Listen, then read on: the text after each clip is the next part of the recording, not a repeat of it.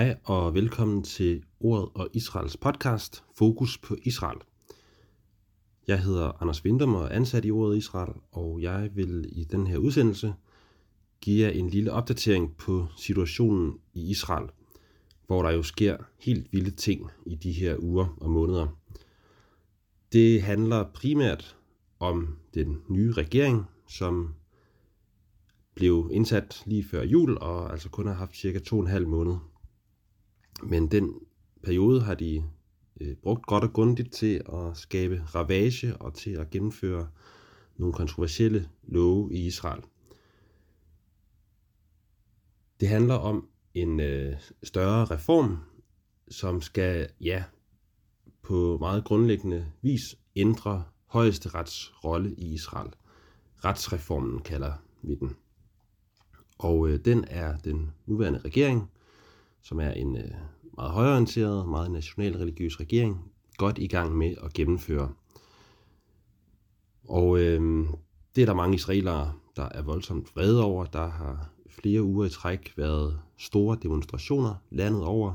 Flere hundredtusind israelere har været på gaden for at vise utilfredsheden med regeringens retsreform, som de mener vil svække demokratiet i landet og gøre, at regeringen får alt for stor magt, og at der ikke er nogen uafhængig instans til at øh, sætte en stopper for dem, hvis de skulle finde på at vedtage lov, som strider imod Israels grundlæggende værdier. Øh, en rolle, som højesteret jo har nu, øh, som en form for sikkerhed for, at den regering, der er i Israel, ikke finder på hvad som helst, men holder sig inden for sådan det fælles værdimæssige grundlag. Og øh, der er i den her uge sket dramatiske ting igen, og dem vil jeg komme ind på i den her udsendelse. I den her uge, der var det måske mest kontroversielle lovforslag til første ud af tre afstemninger i Knesset, altså det israelske parlament. Det er en lov, som gør, at Fremover så kan regeringen, hver gang de vedtager en ny lov, så kan de øh, så at sige øh, hæfte en bestemmelse på den lov, som gør, at den ikke kan blive tilbagerullet af højesteret. Så det vil sige, man kan vedtage en lov, og så samtidig sige, at den her lov, den kan under ingen omstændigheder blive tilbagerullet af højesteret. Øh, heller ikke, selvom den måtte være diskriminerende eller racistisk eller øh, fratage mennesker i Israel grundlæggende rettigheder, øh, så kan højesteret ikke gøre noget ved det, hvis en ny lov har den her bestemmelse med sig. Og øh, det er nok måske den mest kontroversielle lov i den her store reformpakke. Den blev vedtaget i første afstemning, og øh, bliver det dermed sandsynligvis også i anden og tredje afstemning. Kort efter, øh, nemlig onsdag, i onsdags øh, den 15. marts, holdt Israels præsident Isaac Herzog så en tale. Det har han gjort før, hvor han har øh, talt bekymret og advarende om regeringens planer. Men den her gang var der øh, ja, skruet lidt op for bekymringen. Og øh, så var det også, øh, sådan det primære indhold i hans tale var et forslag til et kompromis, altså en modereret, mildere version af regeringens reform. Herzog han sagde, at Israel står på kanten af en borgerkrig. Det var det ord, han brugte. Og øh, det er jo lidt uhyggeligt at høre en præsident bruge så alvorligt et ord. Men øh, han lagde ikke fingre imellem og, øh, og sagde, at det, det er det, han frygter kommer til at ske, hvis regeringen fortsætter med at gennemføre planen i den øh, meget ekstreme og radikale version, som de har lagt op til. Han kom med forskellige forslag til, til sådan ja, en reform, som er lidt mildere og som ikke flytter helt så meget magt fra højesteret og til regeringen. Jeg vil lige give to eksempler på øh, noget af det, han foreslog ifølge regeringens plan, så skal det være sådan, at højesteret ikke kan øh, blande sig i hverken vedtagelser eller ændringer af Israels basislove. Og Israels basislov, kort fortalt, er deres svar på en forfatning eller en grundlov. Det er ikke en grundlov, men den bliver betragtet lidt som sådan. Altså det er love, som beskriver grundlæggende værdier i det israelske samfund, og øh, beskriver de øh, sådan overordnede myndigheders rolle og funktion. Når, de, når der måtte blive vedtaget nye basislov eller ændret i dem, der er der, så skal højesteret ikke kunne øh, sige noget til det overhovedet. Øh, det er det, regeringen gerne vil gennemføre, og ifølge øh, Herzogs øh, kompromisforslag her, så vil det så stadigvæk være muligt, eller stadigvæk være sådan, at højesteret ikke kan pille ved basislovene, men til gengæld så vil Herzog have, at det skal være sværere for regeringen at vedtage nye basislov og ændre i dem, der er. Øh, ifølge regeringens oplæg, så skal det kræve bare et simpelt flertal, altså 61 ud af 120 mandater, og, og ændre i de her love. Ifølge Herzogs forslag, så skal der være ikke tre afstemninger, øh, men fire afstemninger, og, og i den fjerde og sidste kræver der så Øh, 80 ud af 120, altså to tredjedeles flertal, for at vedtage en ændring i en basislov, eller vedtage en ny. Øhm, så det er sådan hans kompromis hvad det angår. Altså at basislovene sådan bliver lidt mere forfatningsagtige på den måde, at de bliver sværere at ændre, end de øh, er ifølge regeringsplan. Et andet eksempel på kompromis, det handler om udpegelsen af nye dommere til højesteret. Ifølge regeringens plan, så vil regeringen selv øh, få indflydelse på flertallet i den komité, der udpeger nye dommere. Det er der en komité, der gør. Og øh, hvem der så sidder i den komité, det er jo så dybt afgørende. Og der vil regeringen sikre sig et flertal på den måde, at de kan bestemme over flertallet af pladserne. Øhm, det vil Herzog ikke helt give dem lov til. Han vil stadigvæk øge antallet af pladser i komiteen, som regeringen har øh, magt over, men han vil ikke give dem flertal. Øh, derudover så vil øh, Herzog ikke efterkomme regeringens ønske om, at, øh, at ja, det er sådan, at der sidder også højesteretsdommer i den her komité. Og lige nu, der har de vetoret, sådan at hvis der skulle være et flertal i komiteen for en ny dommer, så kan et enkelt højesteretsdommermedlem af komiteens nedlægge veto. Øh, og, øh, øh, og det er Herzog jeg ved ikke, hvad jeg fik sagt før, men det er Herzog med på at fjerne den vetoret. Så der, efter, der imødekommer han regeringens krav. Så det var sådan lige to eksempler på, øh, på det kompromisforslag. Sagen er så desværre den, at øh, Netanyahu, premierministeren i Israel og regeringen meget kort efter talen gik ud og afviste det her kompromisforslag. Øh, hvilket skabte øh, vrede og skuffelse hos, hos mange, der havde håbet på, at det ligesom kunne være et afsæt for nogle forhandlinger øh, om en mildere reform.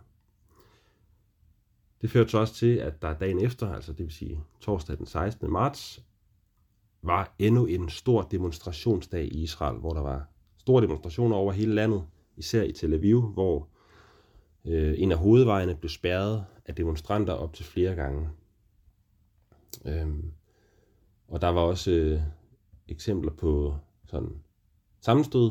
Der var blandt andet en øh, bilist, der var træt af, at vejen var spærret af demonstranter, så han gik ud af sin bil og begyndte at sprøjte med peberspray mod demonstranter. Og øh, det blev så brugt af oppositionen i Israel. Oppositionslederen Yair Lapid til at gå ud og sige, at det er regeringens ansvar, at der nu er vold i gaderne. Øh, og ja, han brugte ikke ordet borgerkrig, men, men det var sådan lidt det, man fornemmede. Det var indtil videre et enkeltstående tilfælde, øh, men øh, det var alligevel også et vidnesbyrd om, at når Herzog advarer om risiko for borgerkrig, eller borgerkrigslignende tilstande, jamen så er det ikke fuldstændig taget ud af den blå luft. Der er en vrede i befolkningen, som let kan eskalere. Ja, så er der lige en, øh, man kan måske kalde en lille sidehistorie til det her, som jeg lige også vil forsøge at forklare for jer, selvom det er lidt langhåret. Øh, fordi sådan den, den primære krig lige nu, kan man sige, den står mellem regeringen og højesteret, og hvor det så ser ud til, at et klart flertal i befolkningen altså støtter højesteret og er imod regeringen. Derudover så er øh, en af de mest centrale personer i Israel lige nu, det er rigsadvokaten. Hun hedder Gali Baharaf Miara, og øh, hun er øh, også i åben krig med en af Israels nye ministre, en af de kontroversielle, nemlig Itamar Ben-Gvir, som er national sikkerhedsminister. I sidste uge, der valgte Ben-Gvir at fyre politichefen i Tel Aviv, fordi han ikke mente, at politichefen her han øh, gjorde nok for at slå ned på demonstranterne.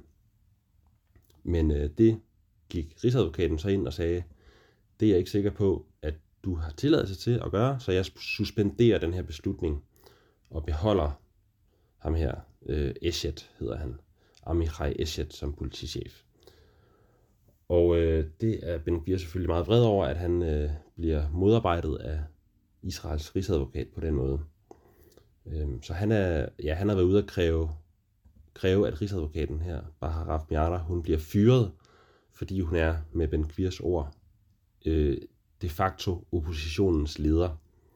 Øh, Udover det her med politichefen og suspenderingen af fyringen, så kører der også en sag, hvor øh, der er en øh, indsigelse mod, at Ben Kvir han har fået ret hvide beføjelser i sin ministerrolle, og har fået udvidet sine beføjelser, øh, blandt andet til at bestemme over politiet, og give dem mere eller mindre direkte ordre.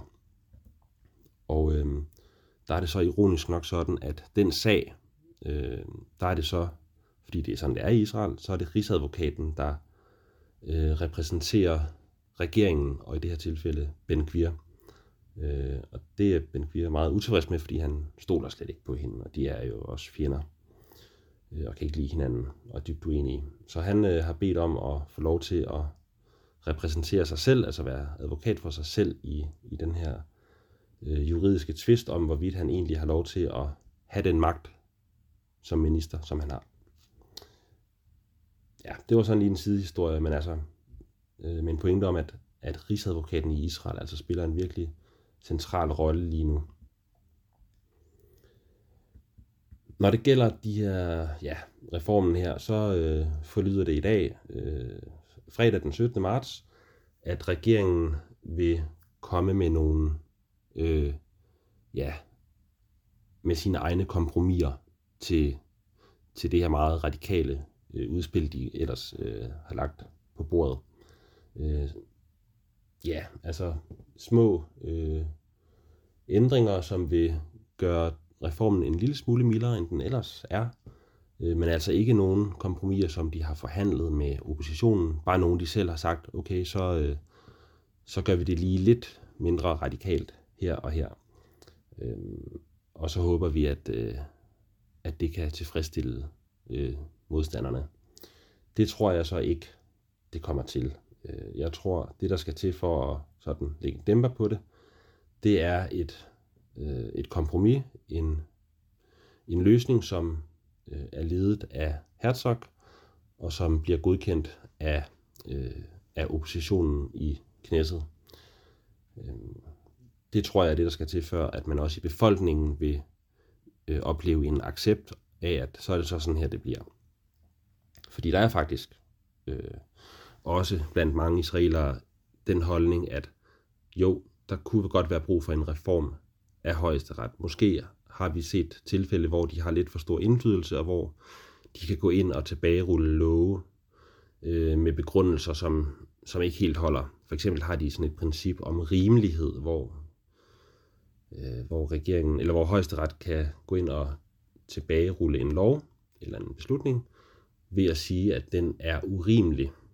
Og hvad det så dækker over, det er jo så lidt op til fortolkning. Øh, det er sådan en, en, øh, en mekanisme, som mange egentlig synes, at det, det kunne være fint at få den fjernet. Øh, så der er bestemt basis for en reform, som den brede israelske befolkning vil være tilfredse med, tror jeg. Men slet ikke, som den tager sig ud i regeringens udspil. Øhm, og øh, noget, noget, der skete i den her uge, som også siger virkelig meget om, at det er altså ikke bare øh, de politiske modstandere, det er ikke bare de venstreorienterede, som er imod regeringen på det her. Det er faktisk øh, en rigtig, øh, ja, en, en bred vifte af israelere. Øh, det var nemlig sådan, at den øh, højreorienterede tænketank, øh, en tænketank ved navn Kohelet Policy Forum, øh, de var ude og sige, vi ønsker også, at der bliver lavet kompromis, og at regeringens reform øh, bliver formidlet markant. Og det man altså skal være klar over her, det er, at Kohelet Policy Forum var en tænketank, som faktisk var med til at øh, skubbe på for den her, for det, at der skulle være en reform fra starten. Altså, øh, som det fremgår af israelske medier, så var det dem, der var med til at formulere det øh, ideologiske grundlag for reformen. Det er sådan den formulering, der bliver brugt. Så altså en tænketank, som indtil nu har bakket kraftigt op om regeringen og virkelig talt for, at der er brug for reform af højesteret. De trækker altså følehornene til sig nu og får kolde fødder og siger, okay, øh, det som regeringen kommer med her, det er så ekstremt, og det er så radikalt, øh, det vil ændre, ændre demokratiet i Israel øh, på sådan en grundlæggende måde, at det kan vi ikke øh, bakke op om mere. Så det siger altså ret meget, synes jeg. Øh, og det er selvfølgelig også noget af det, der er med til at lægge et voldsomt stort pres på regeringen. Men indtil videre ser det altså ud til, at, øh, at de vælger at, at modstå presset og, og blive ved med at, at bringe de her lovforslag til, til afstemning i knæsset og, og, og stemme for dem også. Øhm, og øh, så længe de gør det, så tror jeg, at vi kommer til at se situationen eskalere mere og mere. Altså jeg tror ikke, jeg tror ikke, tiden arbejder for regeringen her. Altså det er ikke sådan, at befolkningen kommer til at sådan give op eller glemme. Øh, de bliver ved, indtil regeringen bukker under for det pres, den møder nu. Øh, ja, der er selvfølgelig også nogle israelere, der støtter regeringens øh, radikale forslag her. Jeg tror, der hvor man primært finder dem, der støtter regeringen, det er øh, det er to grupper. Det er bosættere. Øhm, det skyldes nok, at øh, med den her reform, jamen så vil regeringen igen, uden højesterets indblanding, kunne beslutte at udvide bosættelserne markant. De vil også kunne beslutte at, øh, at godkende nogle af de såkaldte udposter, der er på Vestbreden. Og udposter, det er kort fortalt øh, små klynger af huse, som bosættere har sat op på øh, jord, som de ikke har tilladelse til at bygge på, øh, men som de ønsker ligesom at, at indtage. Øh, og dem er der flere af, og man ser ofte, at de bliver ryddet af de israelske myndigheder.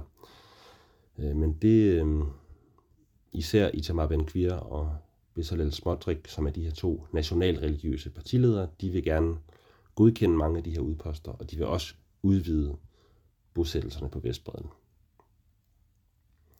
Det er den ene gruppe. Og så den anden gruppe, det er de ultraortodoxe, som jo også sidder i regeringen. Og øh, den her reform vil også bane vej for, øh, for lov, love, som kommer dem til gode. Altså love, som vil give dem flere penge, sådan at de ikke behøver at arbejde, men kan gå på deres yeshiva-skoler og studere Toran, og kan blive fritaget for militærtjeneste. Øhm, så det er sådan de to grupper, jeg tror, man møder størst opbakning øh, til reformen hos øh, bosættere og ultraortodoxe. Ja. Så det øh, er med bekymring, at jeg ser på Israel lige nu, og øh, jeg synes ikke, der er øh, umiddelbart tendens og tegn på øh, sådan, øh, at det begynder at gå den rigtige vej. Ikke så længe regeringen fortsætter med deres øh, reform på den måde, de gør nu. Øh, jeg synes, det var over, lidt overraskende og bekymrende, at de så blankt afviste Herzogs plan. Også fordi Herzog er en meget højt respekteret mand i Israel. Øh, både på højrefløjen og på venstrefløjen i Israel. Ja, så vil jeg lige nævne her til sidst en anden nyhed fra den her uge, som også øh, er noget, vi meget vel kan komme til at høre mere om øh, de kommende uger.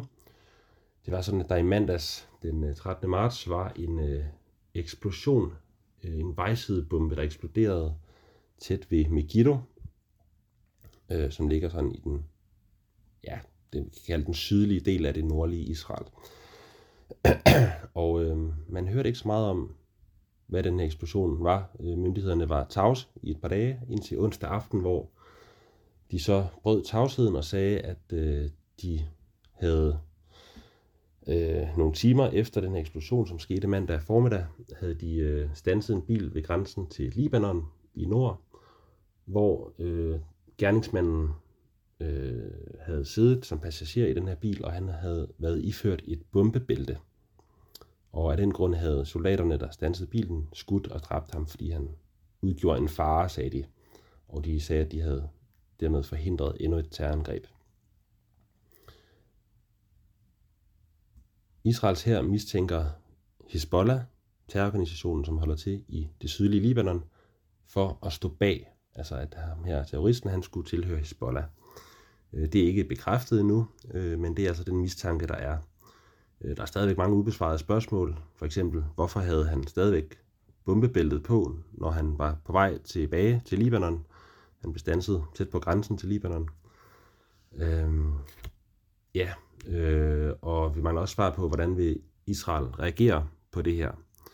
Øhm, men øh, det er i hvert fald øh, klart, noget af det, der står klart, er, at hvis det er Hezbollah, der står bag, jamen så er det, så er det virkelig en, en kæmpe stor nyhed. Så ja, er det, øh, hvis ikke det er første gang, så er det i hvert fald første gang i mange, mange år, at Hezbollah gennemfører et terrorangreb øh, så dybt inde i Israel, som det så er tilfældet.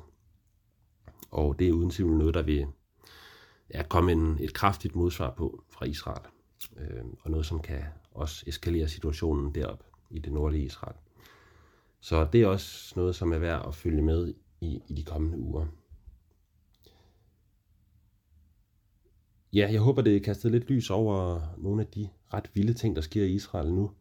Øh, hvis du ikke er helt øh, klar på, hvad der er op og ned, jamen så kan du gå ind på ordet israel.dk, hvor der ligger øh, en del artikler om øh, den her retsreform og demonstrationer osv., og så håber jeg, at de kan øh, hjælpe dig på vej til at forstå det endnu bedre.